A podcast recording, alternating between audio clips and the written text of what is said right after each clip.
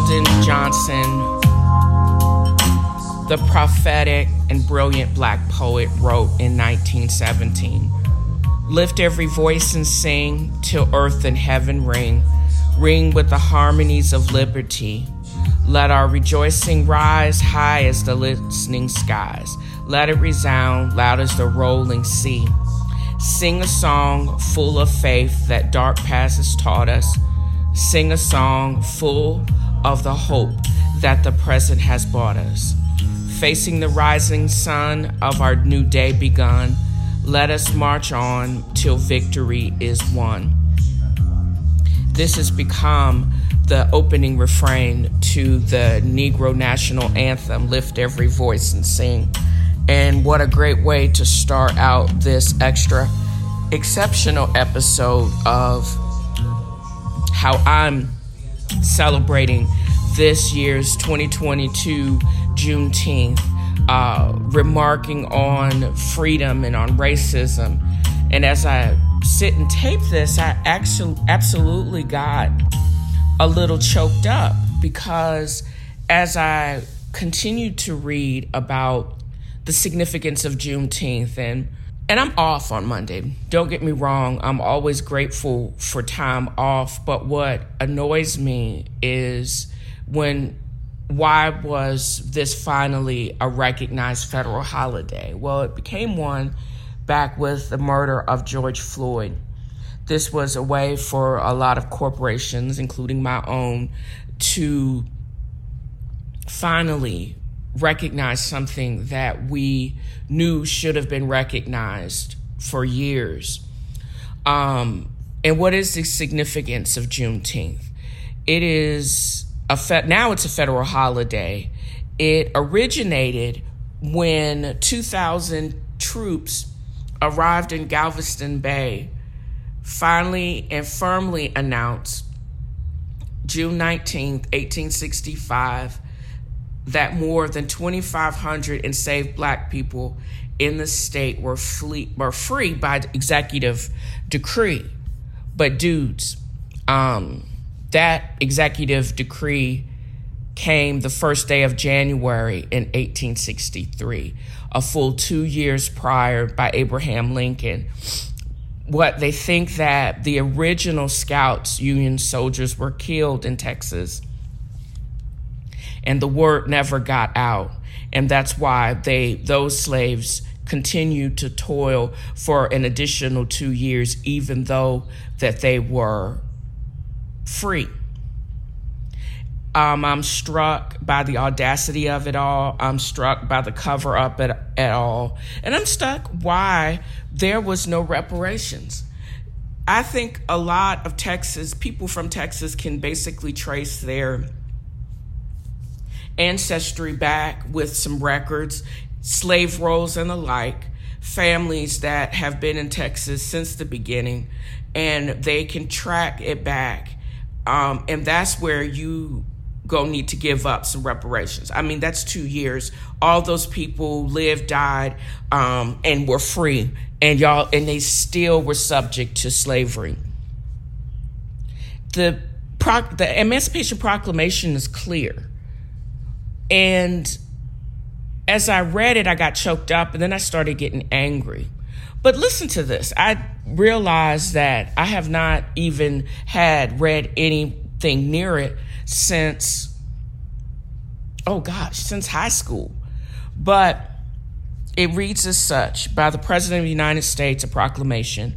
Whereas on the 22nd day of September in the year of our Lord, 1862, a proclamation was issued by the President of the United States containing, among other things, the following to wit that on the first day of January in the year of our Lord, Lord, 1863, all persons held as slaves within any state or designated part of the state, the people whereof shall then be re- in rebellion against the United States shall be then thenceforward and forever free.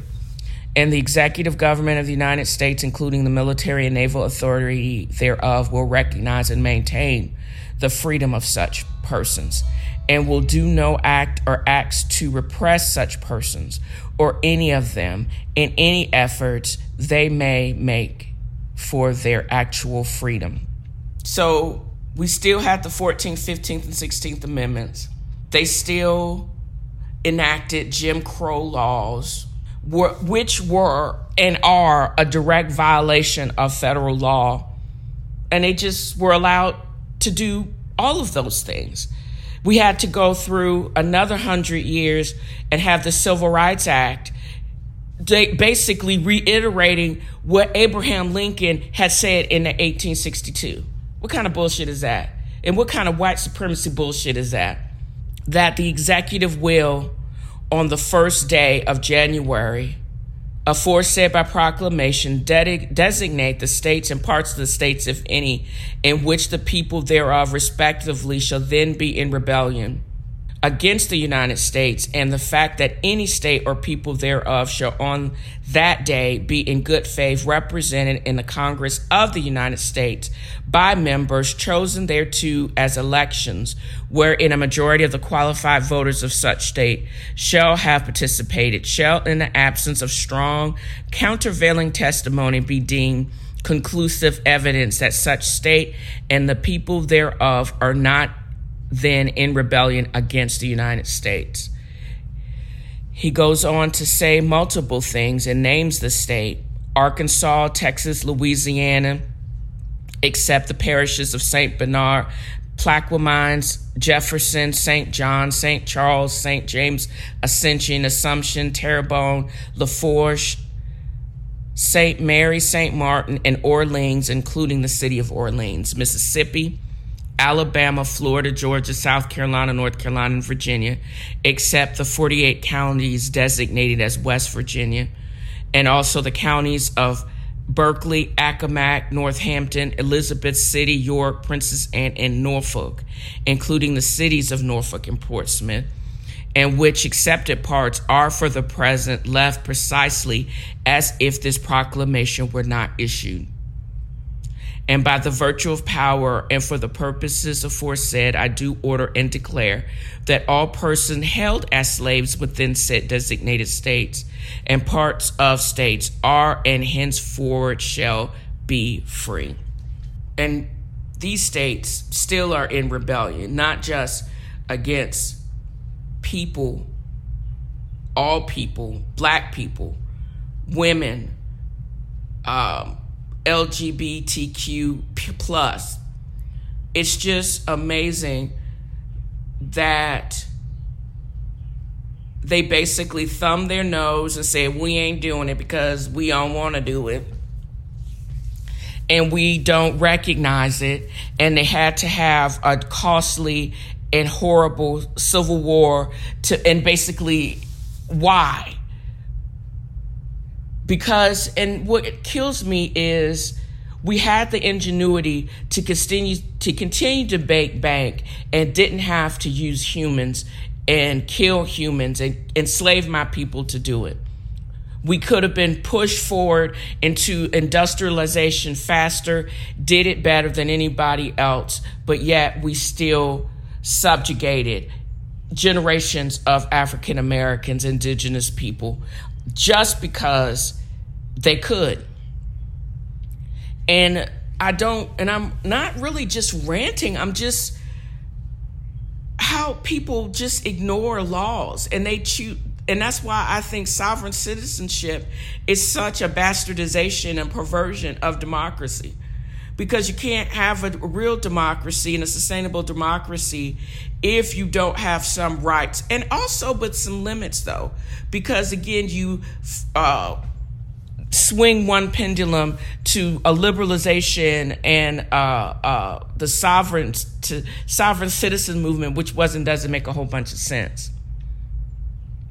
But this is this particular law is most affecting why we celebrate Juneteenth and how Texas basically ignored it for two years, and how even after they lost the war they still were in violation because the KKK came along and was still trying to repress us, and all the Jim Crow and segregationist um, actions down south that we're still rolling against. I still I asked this when I was uh, reading in uh, my TNFro's reading podcast. Can we truly ever be free? We were free. It is truly is. Freedom is a state of mind. I know I'm free, but there are a lot of people that basically say just because I am who I am and the way I look, and just simply because of the color of my skin, I'll never truly be free. But I can be free within myself. My me getting the knowledge, processing it, and expanding my knowledge wealth and making me more proud of who I am every single day. That's how I'm going to continue to grind. Or that's why I'm going to continue to grind. Because I honestly believe this Juneteenth that freedom comes with an open state of mind, the willingness to learn, and the willingness to uplift my race. I don't have to kowtow. I don't have to completely assimilate. I can be a proud African American woman and be free and live successfully and create wonderful things. Come, grind with me if you will. Let's dream and build a better reality and a better future. And again, as always, thank you for listening. This is um, Tim Fro is reading, signing off, and I hope and wish you a blessed and happy Juneteenth. Have a great day.